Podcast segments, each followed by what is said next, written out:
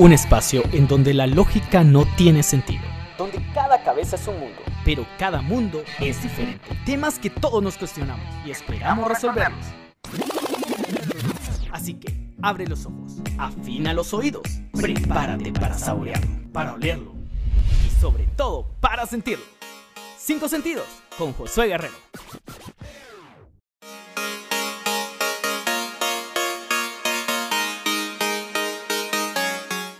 Hola, hola, ¿qué tal? ¿Cómo están? Espero estén súper mega bien, la verdad. Hoy tenemos un nuevo episodio. Así que después de tanto tiempo, créanme que he grabado los episodios no, no como tan seguidos, sino que me gusta hacerlo bien hecho.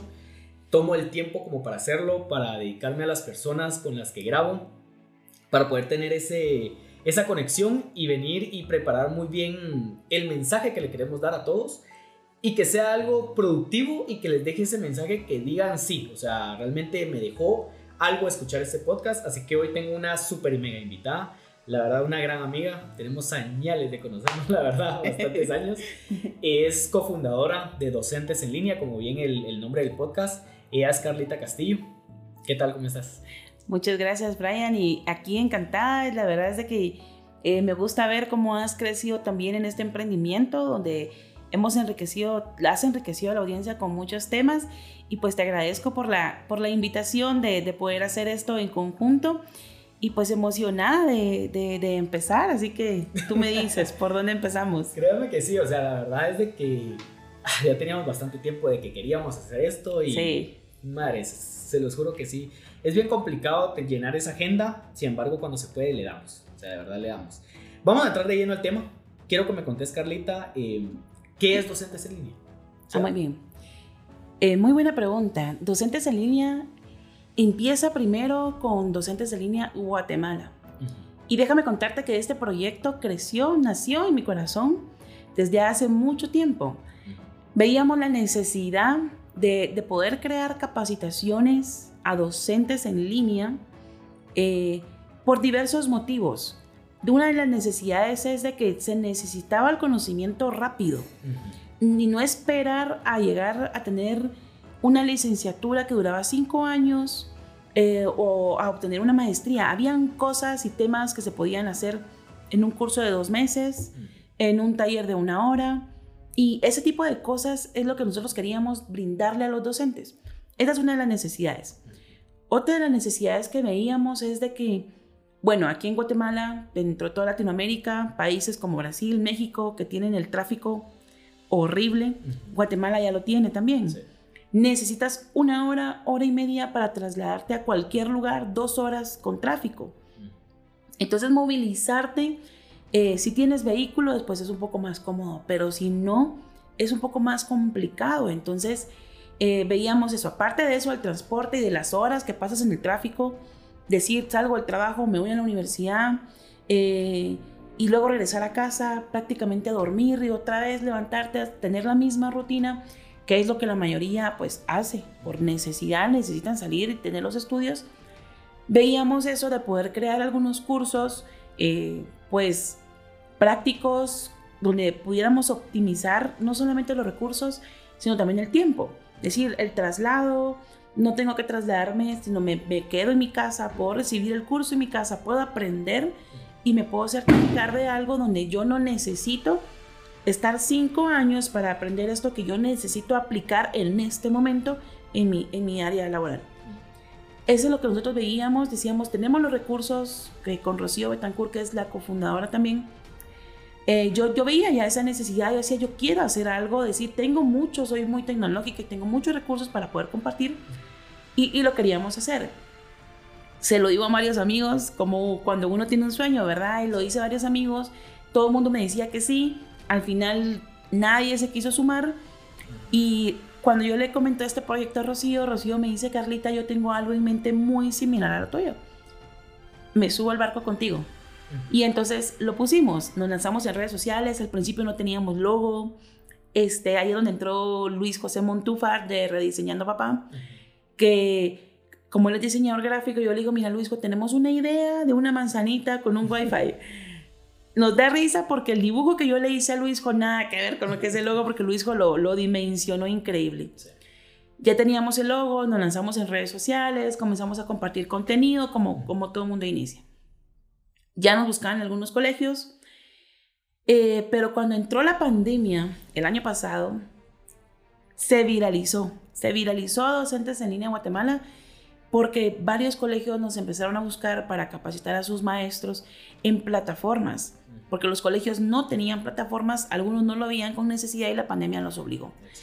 Entonces comenzamos a capacitar a los docentes eh, ah, gratuitamente, ¿verdad? Comenzamos a lanzar webinar. Eh, me recuerdo todavía la, la primer webinar que me dice Rocío, Carlita, lancémonos.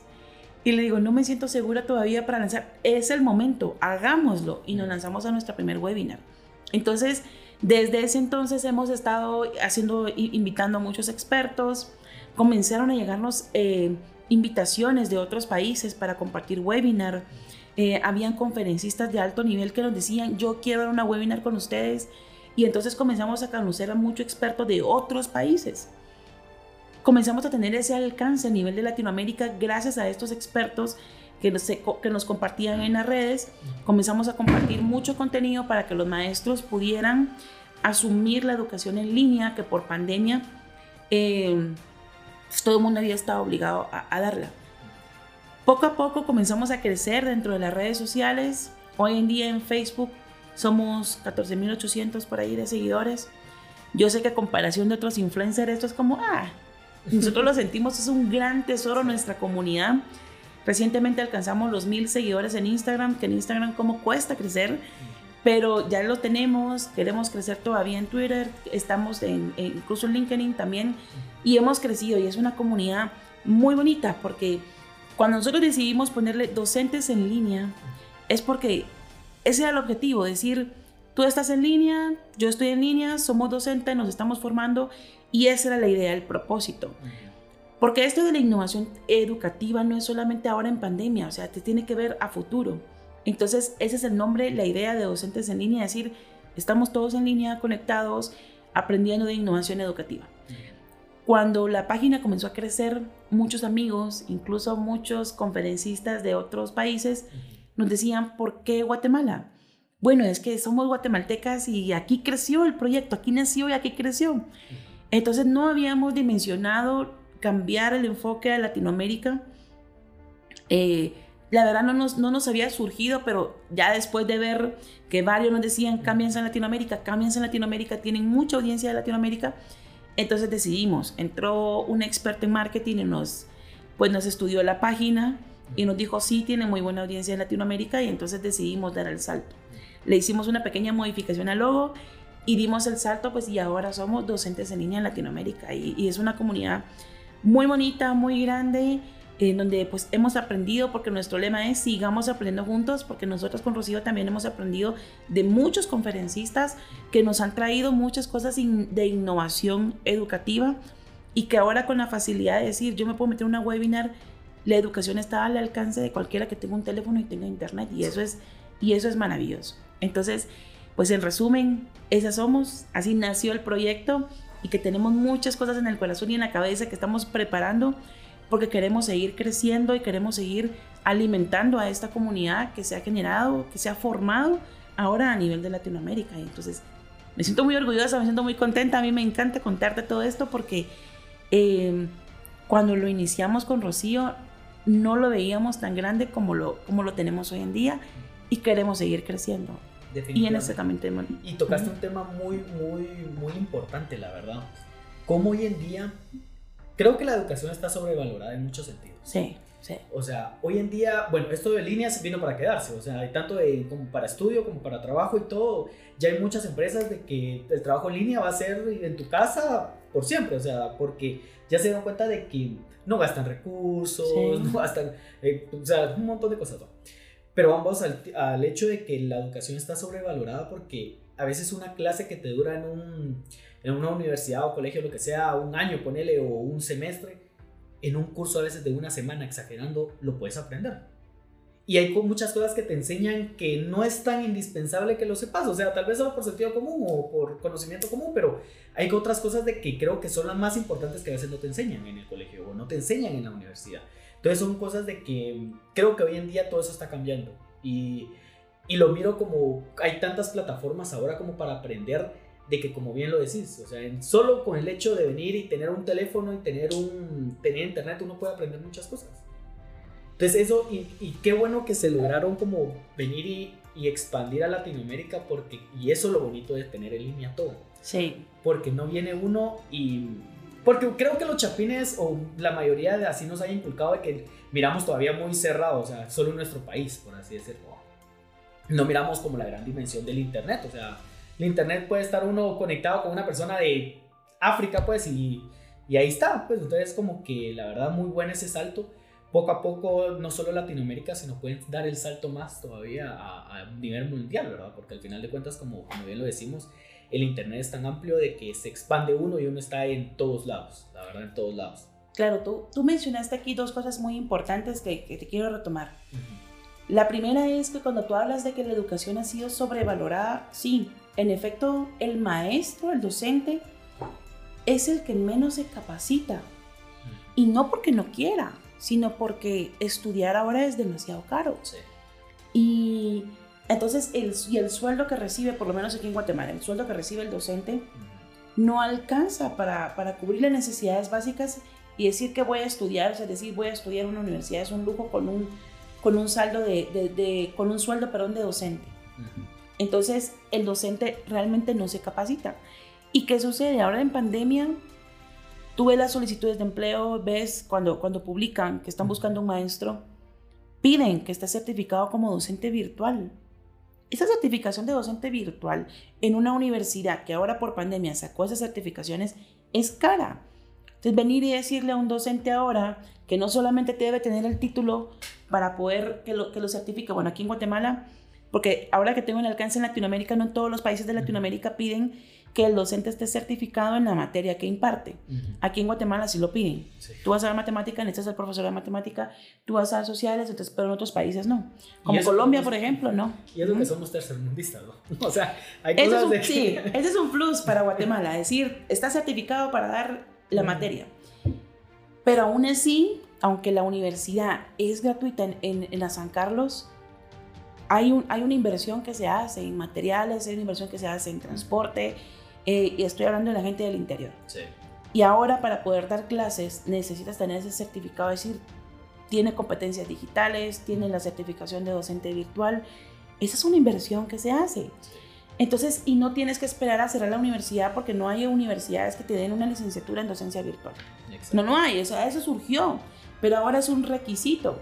Entonces, la idea precisamente de docentes en línea es capacitar en estas herramientas que no necesariamente te van a dar un certificado como tal, pero que te van a dar las habilidades y la experiencia que ahora están exigiendo en el área laboral. Y no necesariamente un año se van a tardar para recibir eso, pues. Sí, entonces a, a, lo que voy es de que las exigencias son grandes, pero sí. las áreas de oportunidad de verdad son muy pocas para los docentes y sobre todo con el sueldo que tienen. Sí. Porque esa es una realidad. El docente en Guatemala es muy mal pagado. Entonces, esas oportunidades de crecimiento a nivel profesional de verdad se ven muy limitadas. La idea de generar estos espacios en docentes en línea Latinoamérica es que ahora por medio de una webinar yo me puedo informar, yo puedo aprender y puedo decir, bueno, no me están certificando, pero estoy aprendiendo. Uh -huh. Entonces, y, y, me da a mí la capacidad de poder seguir investigando. Eso que tú mencionabas, que era lo segundo, la, lo, el segundo enfoque que, que, es importante, cómo es que nos conectó a nivel de Latinoamérica y cómo nos abrió el panorama. Porque creíamos que en Guatemala solo esto nos estaba pasando. Decían, Guatemala tiene 10 años de atraso en educación y la pandemia vino a hacerlo más grande. Entonces, pero veo que las mismas necesidades de educación la tenía Honduras, la tenía, la tenía en otros países, en Colombia, que la, la situación híbrida en educación, la misma situación, la misma forma recibió la educación la pandemia en todos los países. E incluso tengo amigos españoles que hemos estado platicando por todo esto de docentes en Latinoamérica y había una, había una española que decía yo trabajo en un área rural y no nos llega el internet y es España. Sí. Y nosotros decíamos, sí, es que por ser Guatemala nosotros, o por ser Latinoamérica nosotros no. Lo viven en España, que es un país de primer mundo, o sea, no lo vamos a vivir nosotros. Esto de la virtualidad, yo lo he dicho en docentes en línea en Latinoamérica, la virtualidad no tiene fronteras. y nos permitió ver hacia la ventana del vecino, por así decirlo, ¿verdad? Decir, también tienen esas necesidades que yo también tengo. Y eso nos hizo muy empáticos para poder compartir recursos y se ha creado una comunidad muy grande de decir, vamos a compartir, que ahora por medio de una webinar podemos conectar emociones de todos los países y poder compartir experiencias, poder compartir, decir, miren, esto vivimos, esto hicimos y nos funcionó. Y para poderlo implementar, entonces no necesariamente funciona esto de, de, docentes en línea para decir vamos a crear talleres y que te certifique, sino que nos permite, es como esa ventana hacia el resto de países que permite ver qué, qué áreas de mejora, qué áreas de oportunidad existen, qué está funcionando en otros países, qué otras cosas hay. Y por eso nosotros no solamente ahora, ya no somos un lugar donde nos capacitamos, sino también somos un lugar en, como un medio de difusión de cosas innovadoras y de cosas de buenas prácticas que ya se hacen que le permiten a otros docentes decir, qué lindo eso, yo lo quiero hacer ahora en mi clase. Entonces damos una oportunidad de, como de un banco de ideas de, de, para la mejora de la educación porque esto es para largo.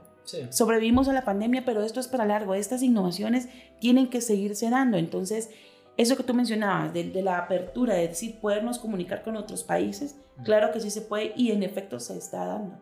Entonces, son dos cosas muy, muy buenas que tú, que tú acabas de mencionar. No, la verdad que sí. Y como bien le decís, los maestros, o sea, tienen que, tienen que capacitarse, tienen que dar clases y todo, y los sueldos siguen siendo igual. Sí. el, colegio, sí. el colegio no es porque, mira, vas a recibir clases, los, todos, o, no colegios, todos, mira como que vas a estar en tu casa, ya no vas a estar gastar en gasolina, ya no vas a gastar en esto, pero tienes que gastar en internet, tienes que gastar... La luz. La luz, eh, o sea, todo, pues, o sea, y al final de cuentas no se recompensa, o sea, no es como que ya no gasto en gasolina, pero, pero, o sea, no, o sea, al final de cuentas no vienen y decir los docentes, eh, son pocos tal vez los colegios que vienen y dicen voy a capacitar a mis docentes. Sí. Sino que cada quien tiene que velar por su medio y creo que lo que vino a hacer la pandemia fue de que hubieron muchos maestros que, que son de ya mayor edad, o sea, que no nacieron ni con la mm. tecnología, pues aún nosotros, o sea, pongámosle nuestra edad, que fue como tras como que, o sea, estuvimos como en la trascendencia de la tecnología, pues, o sea, no nacimos tampoco con ella, o sea, ya teníamos que como unos 13 años cuando empezó como la tecnología, entonces fue como que también nos cuesta un poco y ahora todos los que, los que estaban antes, pues, entonces creo que es un medio y ya, han visto, ya, ya, he visto cantidad de hasta memes y un montón de cosas de,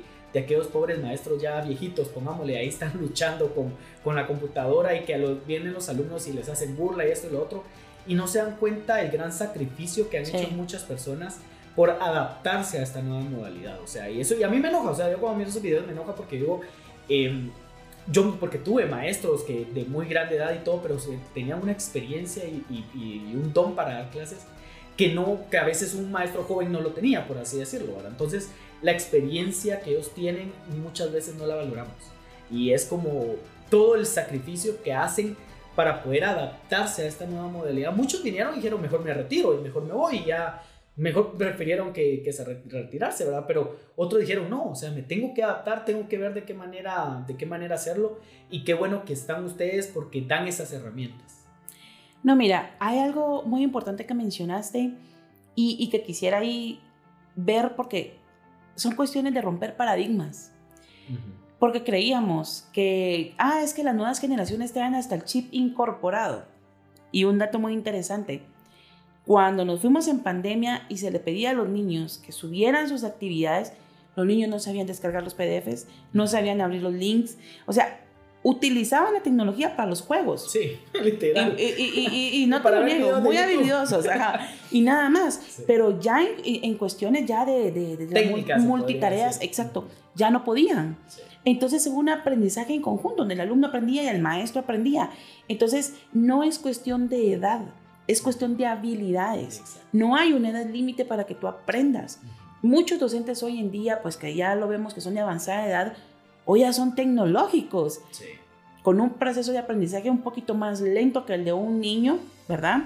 Porque la mente del, niño pues es un poco más flexible y entonces absorbe y aprende mucho más rápido que un adulto, ¿verdad? pero no quiere decir que no lo aprenda, que no lo pueda aprender. Claro que sí, hoy en día muchos docentes saben. Muchos docentes tuvieron que comprar computadora o tuvieron que comprar un mejor teléfono para que tuvieran mejor capacidad para poder recibir muchas de las tareas. O sea, Los docentes se capacitaron, invirtieron en su aprendizaje, pero eso que invirtieron, porque como tú decías, muy pocos colegios capacitaron a sus docentes.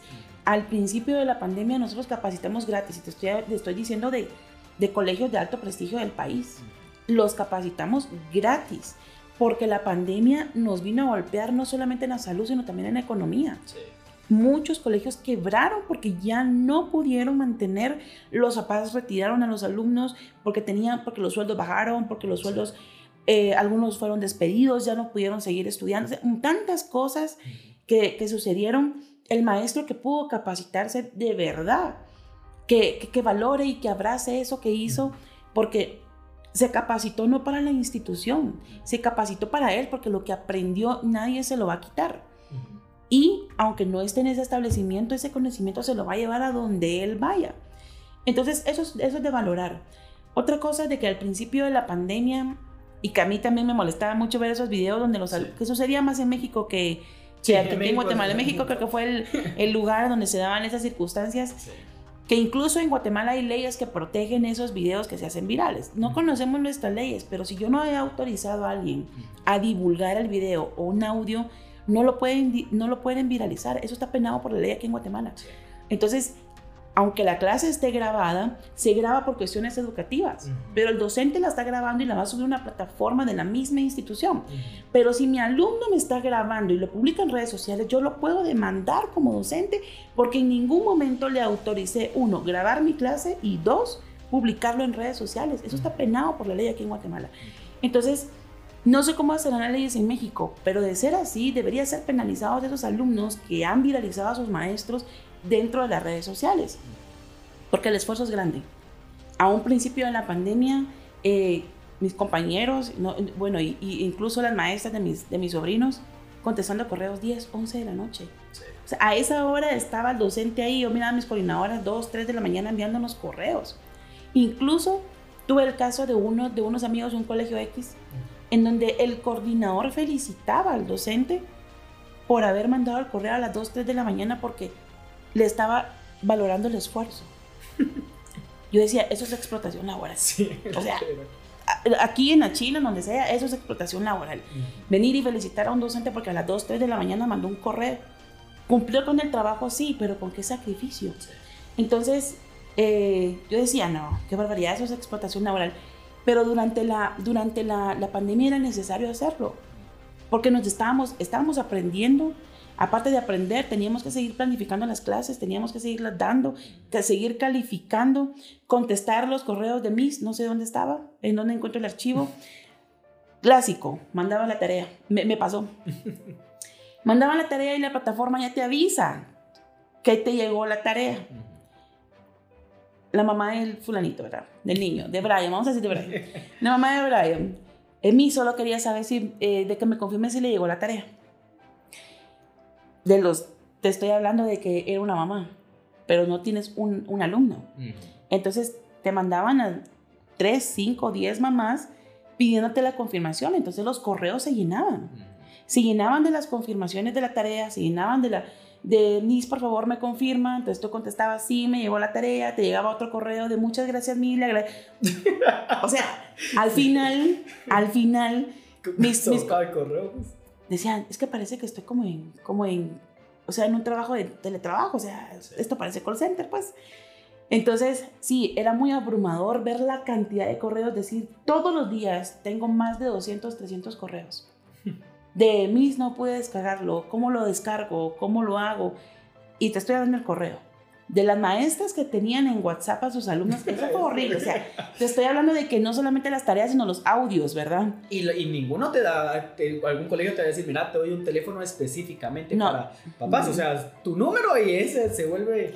Cosa que antes, por lo menos aquí en Guatemala, estaba prohibido, no, no en todos los establecimientos, pero compartir los datos personales, las redes sociales, el número de teléfono, era algo que no lo permitía. ahora todos, todas las mamás, todos saben todo. Ahora ya te saben hasta la dirección de tu casa, porque a mí me han enviado mis alumnos algunos regalitos. Y qué bonito se siente, ¿verdad? Algunos regalitos. Mire, déme la dirección de su casa. se acaba, o sea, se acaba.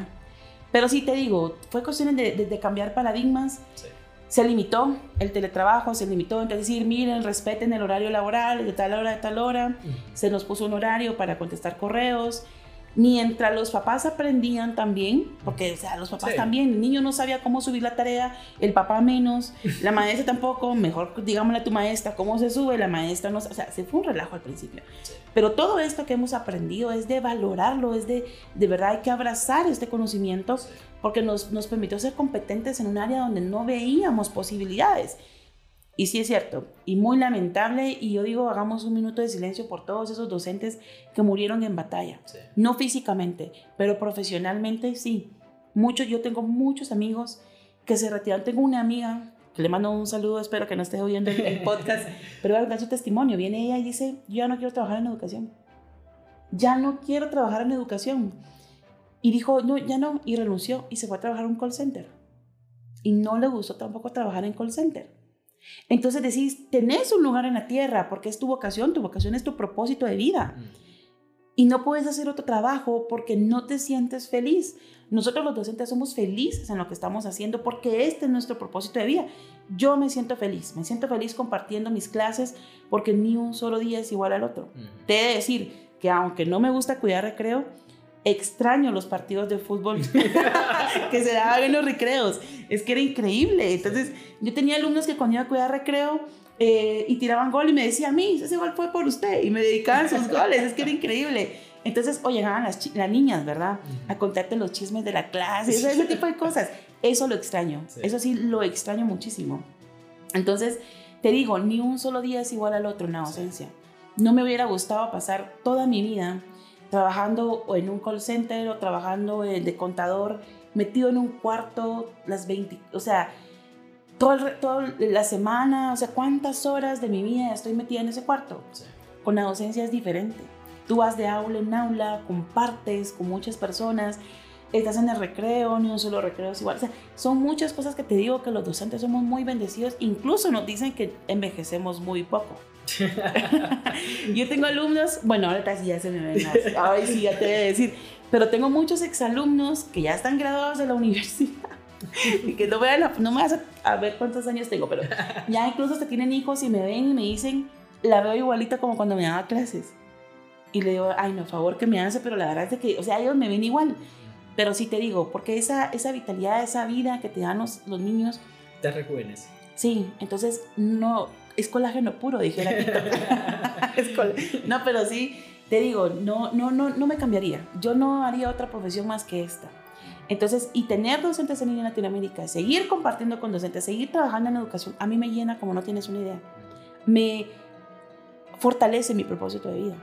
Pero sí te digo, nos ha tocado duro a los docentes. Yo diría que de las profesiones más sacrificadas en pandemia han sido los médicos y los docentes Sí. de verdad ha sido una labor titánica esto. Y sí, lo he visto, he visto mucha injusticia cuando los alumnos publican y decir no ven el sacrificio que hay detrás, Sí. porque las planificaciones ahora son dobles. Tienes que preparar material didáctico en digital, grabar videos, o sea, se duplicó, se duplicó. Y que de repente el alumno diga, ah, es que la clase estuvo muy aburrida, no estuvo muy interesante, cuando todo lo que te piden detrás para, una, para dar una clase, todo lo que te piden, es, es, es realmente bárbaro. Así que yo, de todos los que nos estén escuchando en este podcast y son docentes, de verdad, abracen su, su labor docente, porque no hay mejor labor que la que estamos haciendo, que es trabajar con vidas. Tenemos en las manos a los futuros presidentes, al futuro doctor. Justamente hay un taller que estoy compartiendo con un colegio, que estamos capacitando un colegio aquí en Guatemala, y yo les decía, el, nosotros los maestros no lo debemos saber todo, no debemos pretender saberlo todo, pero saber que el compromiso que tenemos como docentes, porque el futuro del país depende de dos, Mm. de los niños y de los jóvenes, pero de los maestros que educan a esos niños y a esos jóvenes. El futuro del país también está en manos del profesor. Y decíamos, a- analizábamos en esa capacitación que en efecto el alumno siempre supera al maestro, porque no es el maestro que enseñó química, que enseñó medicina, de ese científico que encontró la cura a tal enfermedad. Pero ese científico aprendió gracias a un maestro. Y cuando él descubre el- la, el- la cura a tal enfermedad, ahí el alumno superó al maestro. Pero todo parte desde un conocimiento, la base somos los docentes. Nosotros tenemos en las manos a ese, a ese futuro médico, a ese futuro ingeniero, a ese futuro científico, a ese futuro presidente que esperamos que no sea corrupto. Pero bueno, entre tantas cosas, ¿verdad? Nosotros tenemos la esperanza del país en nuestras manos. Entonces la labor docente de verdad es muy, muy importante. La verdad que sí, es súper importante. Yo me recuerdo de todos mis docentes, y es un gran sacrificio, o sea, es un gran sacrificio porque no, no es solo de vas y, aunque fuera físico, pongámosle, no es de que solo vas de 8 a 12, sino que en la tarde tienes que planificar, tienes que hacer tantas cosas, ¿verdad? Entonces es un trabajo de tiempo completo al final de cuentas. Yo tengo una amiga, antes de que vayas a la siguiente, perdóname que yo hablo mucho, entonces de repente eh, cortame porque yo de verdad hablo mucho. Pero mal de maestros, ¿verdad? Mal de maestros. Tengo una amiga que decía, es que yo quiero ser maestra porque se trabaja de 8 a 12. Ay, decía, pobrecita, lo que le espera. Se metió a trabajar de maestra, no aguantó. No aguantó porque no es trabajar, estás en el colegio trabajando de 8 a 12, de 8 a 1, de 8 a 2. Es que a esa hora estás dando clase. De 7, estás dando clase. o sea, pero tenés cosas que calificar. Y muchas veces los docentes no tenemos periodos libres para calificar. O sea, si tenés, de verdad, si tenés periodo libre, te sentás a calificar y en lo que estás calificando estás comiendo. Estás cuidando recreo, estás comiendo. No es como en los trabajos que tienes tu hora de lunch y te vas al lunch, te vas al, al, al receso y te vas a eso. Entonces, pero no, aquí los docentes tenés recreo y estás comiendo en el recreo y siempre hay más de un alumno que te llega a decir, me explica otra vez el ejercicio. Y ahí estás en el recreo dando otra vez instrucciones. O sea, tengo otros docentes, maestros, sobre todo los de matemáticas, se van a sentir identificados. Están en el recreo otra vez explicando el tema a aquellos alumnos que no les quedó claro. De verdad yo los admiraba, porque yo les decía, ay no, hoy en día, gracias a Dios, esa es una de las ventajas de estar en línea el alumno no comprendió cómo se quedó grabada la clase, vuelve a consultar la grabación. yo no sé cuánto lo hacen, pero en algún momento yo sí lo he hecho, he de confesarlo por aquí, pero sí, lo he hecho en algún momento, así como, ay, mire, ya lo expliqué, vea la grabación y si tiene dudas, viene conmigo. Cuando lo amerita, cuando yo sé que en la grabación me va a quedar claro. Cuando no, pues hacemos una videollamada y entonces ya, ya lo explicamos. Pero sí, déjame decirte que esa mi amiga ya no siguió trabajando, porque o sea, llegaba a su casa a seguir trabajando y es que así nos pasa nos llevamos todas las cosas a trabajar, a seguir calificando y, y ahí está. Entonces los que son familia de maestros, pues entenderán y sabrán porque en algún momento han ayudado a calificar, a pagar cuadernos, lo han visto, ¿verdad? Es un, es un trabajo de, detrás, o sea, siempre es un trabajo detrás. Yo di clases en la U también. Eh, ah, qué buenísimo. sí, entonces, di, la verdad, un año, di de algunos cursos y es un, o sea, sí es ese proceso. Yo por lo menos trataba de dar mis clases muy, muy interactivas y les encantaba a mis alumnos mis clases, la verdad, porque sí. Creo que aparte también uno tiene que tener pasión para eso. A mí me encanta enseñar, creo que a mí me encanta enseñar, eh, me, encanta, me encanta ser capacitador y todo eso, hablar en público, a mí me fascina todo eso. Entonces creo que, pero uno tiene que tener un don. Y muchas veces también hay maestros de maestros, ¿verdad? Porque hay maestros que tal vez se dedican a esto, pero no tienen el don, realmente no lo tienen. Entonces las clases se vuelven tediosas, se vuelven aburridas, se vuelven todo. Entonces, también uno, uno como persona tiene que saber qué es mi don. O sea, realmente soy bueno para esto, soy bueno para dar clases, o sea, realmente sí aprenden mis alumnos, o solo las doy por darlas. O sea, porque, porque creo que pueden pasar 20 años, porque hoy en día en el gobierno, pongámosle, para que se gradúen los maestros 20, 25 años, que se jubilen. Y, pero llegan ya, ya 20 años de dar clases, creo que llega un punto en el que uno dice, ya, ya hasta aquí pues. Pero aún así hay muchas que tienen el don y les fascina y siguen dándola como desde el primer día que, que se metieron a dar clases. Entonces creo que eso es lo que uno tiene que buscar. O sea, si uno realmente va a dar clases o va a dedicarse a la docencia, tiene que tener uno ese don de enseñar y de saber enseñar, porque no solo se trata de enseñar. Alguien le puede enseñar a uno. Yo soy uno de que aprendo muy bien si me explican pero así paso a paso las cosas. Si una vez que me explica a mí paso a paso las cosas, yo ya la, yo la capto.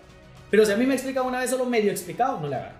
Y me tienen que volver a explicar porque no so, creo que cada uno aprende de diferentes maneras. O sea, ya hay diferente motricidad y muchas cosas de cómo aprender. Pero como, como bien lo repetía el tono, o sea, creo que eso es muy importante. Volviendo al otro tema, ¿qué cursos están dando ustedes? ¿Qué, o a qué se están dedicando ahorita directamente? Bueno, Para que todos estén enterados. Ahorita, ahorita, bueno, déjame decirte, bueno, vamos a hacer un spoiler de, lo que tenemos aquí en Docentes en Línea en Latinoamérica. Déjame decirte, bueno, Lo que hemos acostumbrado a hacer son webinars donde hemos compartido con diferentes, como te digo, somos un medio de difusión, de difusión de innovación educativa. Eh, uno, para dar apertura, para, para, sí, para dar apertura a lo que muchos docentes ya hacen en Latinoamérica. Porque tenemos muchos recursos que hacen en Europa, que hacen en Estados Unidos, eh, o sea, que hacen potencias mundiales. Pero es decir, necesitábamos creadores de contenido y, de esa innovación educativa de Latinoamérica, nuestro contexto en latinoamericano. Entonces, eh, decir, sí, qué lindo lo que, lo que les funciona en, en, Europa, en, en, España, en Estados Unidos, pero bueno, son contextos culturales muy diferentes a lo de Latinoamérica. Entonces nos dedicamos a eso, a la difusión. Hemos encontrado muchos creadores de contenido muy buenos a nivel de Latinoamérica y que hacen cosas muy bonitas en nuestro contexto latinoamericano. El spoiler. en este momento vamos a crear, estamos eh, en esa creación de cursos, de microcursos. Son aprendizajes, eh, microaprendizajes eh, de una o dos semanas. Estamos formando estos cursos. los queremos montar dentro de nuestra plataforma crear esas credenciales eh, para que los docentes a muy bajo costo puedan accesar a 3, 4, 5 cursos, que los acredite. Esas acreditaciones que ahora las empresas, los colegios están pidiendo y no tengan que esperar a cerrar la universidad 5 años, porque déjame decirte que muchas de las cosas de innovación educativa ni las universidades algunas las tenían. Así como el tema de gamificación, una universidad de España, conozco yo, que ahora ya lo tiene dentro del pensum, pero aquí en Latinoamérica todavía no. Nosotros damos muchos cursos de la gamificación y cómo es que esta metodología de verdad ha sido significativa ahora para los alumnos, especialmente ahora en línea. Cómo ha sido de valioso ahora. Pero ninguna universidad lo tiene en el pensum. ¿Qué es gamificación? Ah, bueno, ah, qué buenísima pregunta, no sabes lo que me encanta. La gamificación, bueno, en resumen, déjame decirte, existen metodologías activas. ¿Qué son estas metodologías activas? Estas metodologías activas permiten que el alumno sea el protagonista. Elimina esa, esa, esa postura tradicional donde el docente se para en el pizarrón y deposita información en los alumnos. Te digo, deposita información porque el alumno la memoriza y después del examen se le olvida. Entonces, estas metodologías activas lo que permiten es, por medio de proyectos, construir un aprendizaje significativo valioso para que el alumno lo pueda aplicar a su vida. Está el aprendizaje basado en proyectos, el aprendizaje basado en retos, el aprendizaje basado en problemas, está el STEAM. Entonces, que son, que son proyectos científicos en este, en este punto, matemáticos también. Y la gamificación, que utiliza las mecánicas del juego y los principios de, bueno, las mecánicas del juego, utiliza mucho en el, en el recurso psicológico de cómo es, es utiliza la motivación, ¿verdad? Como un recurso psicológico para propiciar el aprendizaje significativo. No es que te pongas a jugar con los alumnos y que vayas a elaborar, no, sino que utiliza precisamente todo eso, las mecánicas del juego, la recompensa, los niveles, el logro, incluso dentro de eso la, pérdida, ¿verdad? Decir, ay, perdí, pero lo quiero hacer, lo quiero volver a hacer, tal y como lo hacen en el videojuego, ¿verdad? Decir, vas y vas en esa continua mejora para superar los retos y, te premia. Entonces todo eso, todo eso que juega a nivel psicológico dentro de la motivación, lo utiliza la gamificación dentro de la educación. Es decir, vamos a poner retos, vamos a ganar insignias, este, vamos a marcar estos niveles y los alumnos pues están motivados. Yo desde que empecé a, a, aplicar la gamificación en mis clases, cuando yo pongo retos o cuando yo hago actividades, mis alumnos jamás me preguntan, ¿y esto vale puntos? que yo creo que eso y el que te digan, puedo ir al baño, son de las cosas que uno más detesta, ¿verdad? Que uno está en lo mejor de la clase y de repente puedo ir al baño. Entonces, o que te digan, y esto vale puntos, pero que el alumno te diga esto vale puntos significa que no le interesa hacerlo. Y yo era de las alumnos que preguntaba, ¿y esto vale puntos? Entonces, me siento muy identificada porque entiendo el significado de eso. Pero desde que yo utilizo la gamificación, déjame decirte que mis alumnos no me preguntan eso. Entonces, error para cambiar paradigmas todo el mundo cree que gamificar es solamente compartir un Kahoot. O que para gamificar tienes que hacerlo de temas de videojuegos y lo puedes hacer de temas de películas. Tú mismo le puedes poner una misión. En, eh, eh, este año yo gamifiqué mis clases de, primero, de primer curso, primero básico. Estamos viendo la Edad Media y entonces vimos eh, hice la gamificación de, de, un rescate de un dragón, ¿verdad? Un edificio, o sea, de un castillo y ahí estaba el dragón, o sea, no necesariamente tiene que ser de juegos. Siempre y cuando se utilicen los principios de la gamificación, donde están estas mecánicas del juego y donde está todo lo que es la motivación eh, eh, extrínseca e intrínseca, logras, logras realmente un aprendizaje significativo. Hay una construcción del aprendizaje. Entonces, estas metodologías activas lo que buscan es que el alumno sea el protagonista. Quita de lo protagónico al docente, pero no le quita su rol de formador, porque al final es el experto, ¿verdad? Yo pongo esa analogía de el docente hoy en día es como ese maestro de obras. Él hizo el plano y está dirigiendo la obra, está dirigiendo la construcción, pero no la está haciendo él, la están haciendo los albañiles. Ellos, pero los albañiles no quiere decir que no sean expertos. Claro que son expertos porque ellos son los que están construyendo el edificio. Pero el, maestro de obras está en constante supervisión de que todo se esté construyendo bien. Ese es el papel que jugamos nosotros los docentes ahora. De todo esto hablamos en Docentes de Línea en Latinoamérica. Y me di cuenta mucho porque hace poco me tocó cuidar a mi sobrinito en unas clases porque, porque se distrae demasiado en, en, las clases y practica mucho gamificación y a mí me que para mí fue un reto, ¿verdad? Porque, porque estaba dando clases y tenían, tenía unos juegos, o sea, para mí eran juegos porque salía Disney y todo, todo el rollo ahí pero tenía unos juegos que tenía que programar. Que tenía que programar y ah, hacer una estrellita y no sé qué, pero madre, si yo me ponía y yo le, ¿cómo se hace esto? O sea, yo le daba y madre, me costó sí, ya sé qué programa dice. Y ahí que tenía que, también tienen que dar otro, otro de robótica, que tienen que formar un robot, sí, un montón Madre santa, o sea, yo digo, a mí me costó un montón hacerlo, o sea, de verdad, yo, porque yo estaba a la par de él y, le estaba ayudando y haciendo esto porque ni modo, porque ya lo había regañado que no había hecho sus tareas, entonces yo le estaba ayudando, entonces, pero me costó, entonces yo digo, ¿cómo es eso de que si de, porque obviamente a uno de pequeño no le enseñaron esas cosas, pues, o sea, uno fue totalmente diferente, pues, y a pesar de que uno es tecnológico, porque yo sí soy tecnológico en ese caso, pero me costó un poco entonces, si desde pequeño empiezan a aprender esas cosas, obviamente grande ya no les va a costar hacerlo. O sea, ya en lo físico, por así decirlo. Incluso aquí en Guatemala hay una universidad en videojuego. Sí. Yo decía, tuve un alumno que me decía, seguí la universidad y es una licenciatura, una ingeniería o una licenciatura, no sé. Es ingeniería. Es ingeniería en videojuego. Y lo, eso ya existe. Entonces, la reflexión de decir, nosotros los docentes estamos educando a los niños para que lleguen a, a las universidades a estudiar carreras que ni siquiera la universidad ha creado todavía. Tenemos un desafío muy grande. Pero sí te digo, dentro de todo lo que estamos creando, retomando el tema, ¿verdad? De todo lo que estamos haciendo en Docentes en Latinoamérica, es precisamente eso, ¿verdad? Es decir, formando cursos, microcursos, para que el docente las pueda tomar, que sean de uno o dos semanas. El más largo que tenemos ahorita es de, tal vez será como de un mes, tal vez con la idea de, aprender ese tipo de cosas y que lo puedan poner de forma inmediata, o sea, en práctica de forma inmediata en sus labores, porque la exigencia laboral ha crecido. Pero si esperamos a salir todo del... Ojo con esto, no quiere decir que la universidad no valga. Claro que sí, vale, yo exhorto a todo el mundo. Del efecto, yo ahorita, pues el otro año primero, Dios, termino mi maestría. O sea, es valioso seguir, pero hay otras cosas que se necesitan aprender ya, porque ya nos la están pidiendo. Entonces, a eso nos vamos a dedicar ahora a, seguir generando contenido, seguir lanzando webinar, pero también a, crear estos microcursos que le van a permitir al docente también mantenerse actualizado y decir, puedo aplicar este trabajo porque lo tengo.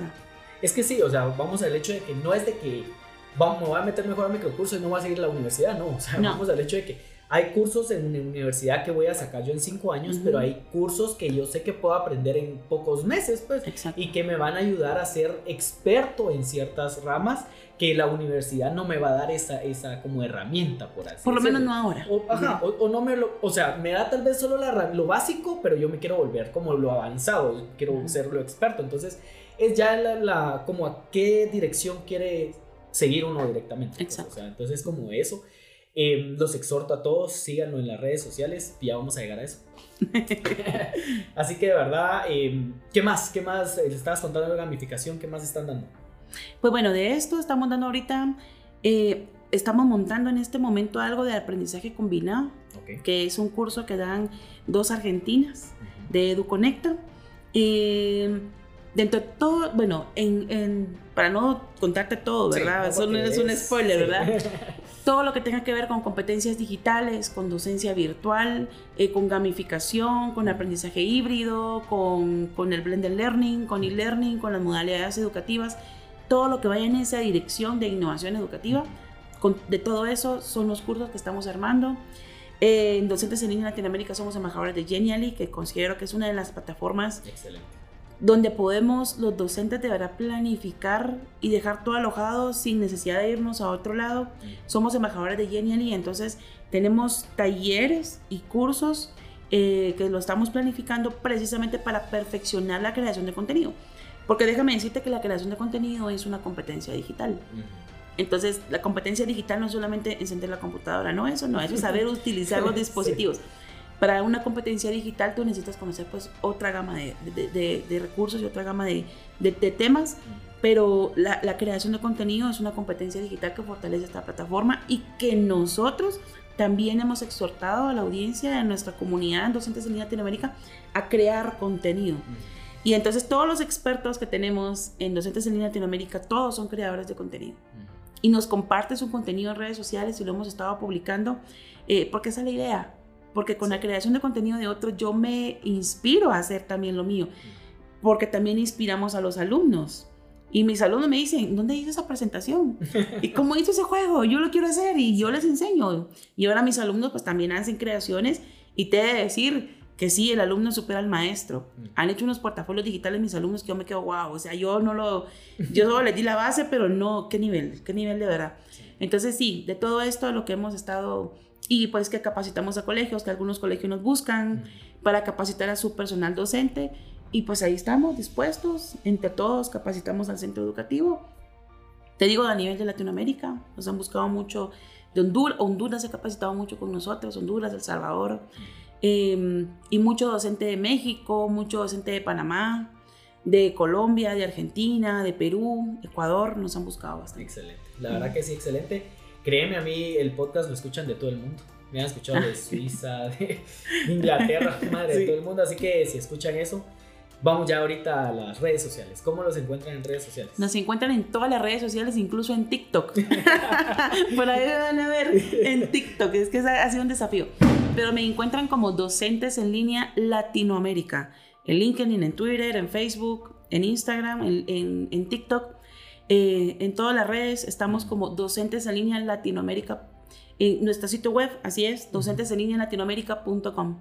Así es como nos encuentran. Excelente, la verdad. Y ya como para terminar eh, todo esto, la verdad ha sido una grata sorpresa y me siento muy feliz de haber creado esto. Ah, yo porque también. me gusta dar a conocer muchas cosas. Eh, yo sé que esto lo hago como bien lo habíamos hablado, lo hago por amor al arte, la verdad no lo hago por algo más. Me encanta dar a conocer nuevos temas, me encanta dar a conocer cosas que realmente dejen un mensaje a las personas. ¿Qué mensaje le dieras hoy en día a todas esas maestras que todavía están luchando por porque todavía siguen luchando por, por, este cambio de, de, línea, porque muchas dicen, ah, ya quiero que, que empiecen los niños porque ya me aburrí eso, pero no, no, esto no va a parar, o sea, va a seguir así. Entonces, ¿qué mensaje le darías a esas maestras? O maestros, maestras, perdón. A todos los docentes. A todos los docentes. A todos los docentes. Quiero darte a entender por qué el mensaje. Una de las cosas que nos han comentado cada vez que evaluamos nuestros talleres, que nos dejan el agradecimiento de que han perdido el miedo que han perdido el miedo al cambio, que han perdido el miedo a la innovación educativa. Entonces, el mensaje que yo quiero dejar el día de hoy, que me das la oportunidad de dejarlo, por la experiencia que hemos tenido de lo que nos han dejado la audiencia y la comunidad, es a que no tengan miedo a seguir innovando, a seguir aprendiendo. Porque la pandemia se va a ir, en cualquier momento la pandemia se va a terminar, pero todo esto que hemos aprendido, la educación va a seguir evolucionando. Hoy es esta necesidad, hoy es este problema, pero todo lo que hemos aprendido nos va a permitir enfrentar los desafíos futuros y que sabemos que vamos a poder hacerlo. Entonces, que no dejen de aprender, que no dejen de capacitarse, que no dejen de innovar, que no dejen de tener miedo también, porque el miedo es un símbolo de que estamos haciendo algo bien, de que estamos haciendo algún cambio y como todo cambio tiene, tenemos miedo al principio. Yo tuve miedo en el primer webinar y la audiencia no sabe, pero yo terminé con un gran dolor de cabeza, pero ahí estamos, lo superamos. Entonces, de verdad, el mensaje que yo le doy es que abracen su trabajo, que abracen lo que están haciendo y que valoren el esfuerzo que hacen porque quien primero tiene que reconocerlo somos nosotros.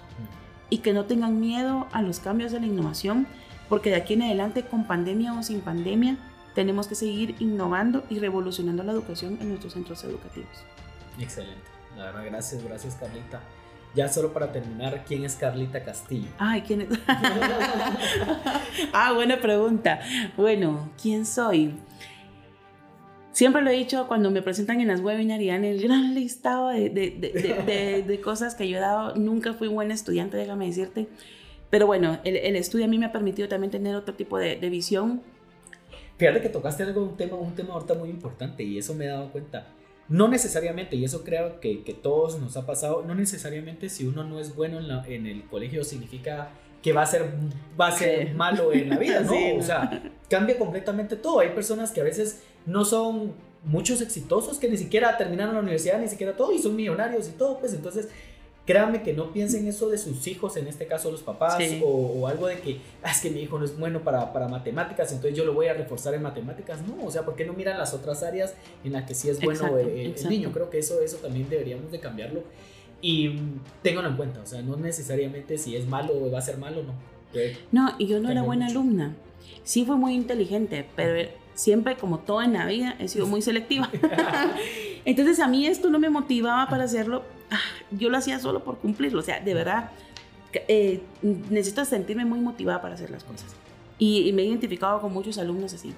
Pero a pesar de eso, pues ahí estoy en la universidad haciendo maestrías porque me han dado a mí la apertura de tener un, me han permitido a mí, perdón, tener un paradigma diferente y ahora me siento pues capacitada y, y, y, en, y, en, lo que me gusta. Pero ¿quién es Carla Castillo fuera de los títulos universitarios? Soy una docente de vocación a mí me gusta que me presenten así y presentarme de esta forma porque creo que Dios me ha dado a mí un don. Y esta vocación docente es un regalo de Dios. Me encanta cuando mis alumnos me ven y me dicen, Miss, no la olvido, gracias a usted yo seguí derecho en la universidad. Ahora yo soy abogada porque me encantaban sus... y mi clase es de historia. Pero me encanta ver las leyes también. Entonces, pero bueno, y cuando veo y me dicen, no la olvido, o sea, decir, dejamos huella. Y esta soy yo, dejando huella en el mundo con docentes en línea en Latinoamérica, porque encuentro mi propósito de vida. Entonces, ¿quién es Carla Castillo? Soy una docente de vocación y nada más. Me encanta lo que hago, soy apasionada en lo que hago y, moriré trabajando en educación, así que esta, esta soy yo. Gracias, de verdad, gracias. Eh, este ha sido un episodio más, de verdad, gracias. ¿Cómo te encuentras en tus redes? Si quieres que te sigan en tus redes. En mi red, sí, claro. Mira, en LinkedIn estoy como en mi red personal. Sí, personal. Personal, personal. La única que tengo así como voy a dejar mi número de WhatsApp. Por favor, llámame. No, este. Es el otro trabajo. Ese es el otro trabajo. Sí, ese es, ese es mi trabajo así como de. Freelance. Sí, de, de fin de semana. No. Este, en LinkedIn me encuentran como Carla Castillo. Así, me encuentran. LinkedIn me, me siguen bastante de, de Latinoamérica a raíz de las webinars. Eh, bueno, no estoy en todas las redes sociales. En Instagram tengo 100 seguidores y, 99 son alumnos. Entonces, pero no, en LinkedIn me encuentran como Carla Castillo, así me encuentran. Y si quieren, quisieran contactarme ya personalmente eh, al correo de, Docentes en Línea en Latinoamérica, que es info arroba docentes en línea en Latinoamérica.com. Excelente. Así que muchísimas gracias. Ha sido todo por hoy. Te agradezco y te felicito y de verdad exhorto a todos los que nos están oyendo a que escuchen todos los temas que tiene eh, Brian porque son increíbles. Hay variedad de temas como para ir y escucharlos en un, en un, en un fin de semana en el tráfico y bueno, tanta cosa. Sí, y no, créeme que, no, gracias, gracias de verdad. Créeme que lo, lo hago todos los temas porque yo sé que para gusto se rompe gente. O sea, al final de cuentas, yo sé que no, no espero de que todos escuchen todos los temas, porque para, o sea, cada quien va a tener sus gustos muy diferentes. Y por eso tengo un amplio, amplio temas, por así decirlo, porque yo sé que voy a llegar como a diferentes segmentos. Y eso es lo que, lo que a mí me gusta, de que pueden escuchar los temas que quieran, de verdad, todos son muy buenos, todos dejan un mensaje. Tengo personas muy eh, profesionales capacitadas en cada tema y eso es lo que me gusta de cuando yo hago, no es, es que no es ni, entrevista, sino es como una conversación que tengo con las personas de que son profesionales en el tema y por eso me gusta tener esto y por eso es como dedicado el tema a, a, eso, entonces vamos a seguir creciendo, vamos a seguir realizando más, así que muchísimas gracias y todos pasen un feliz día, tarde, noche, lo que sea. Así es, hasta la próxima. Hasta la próxima.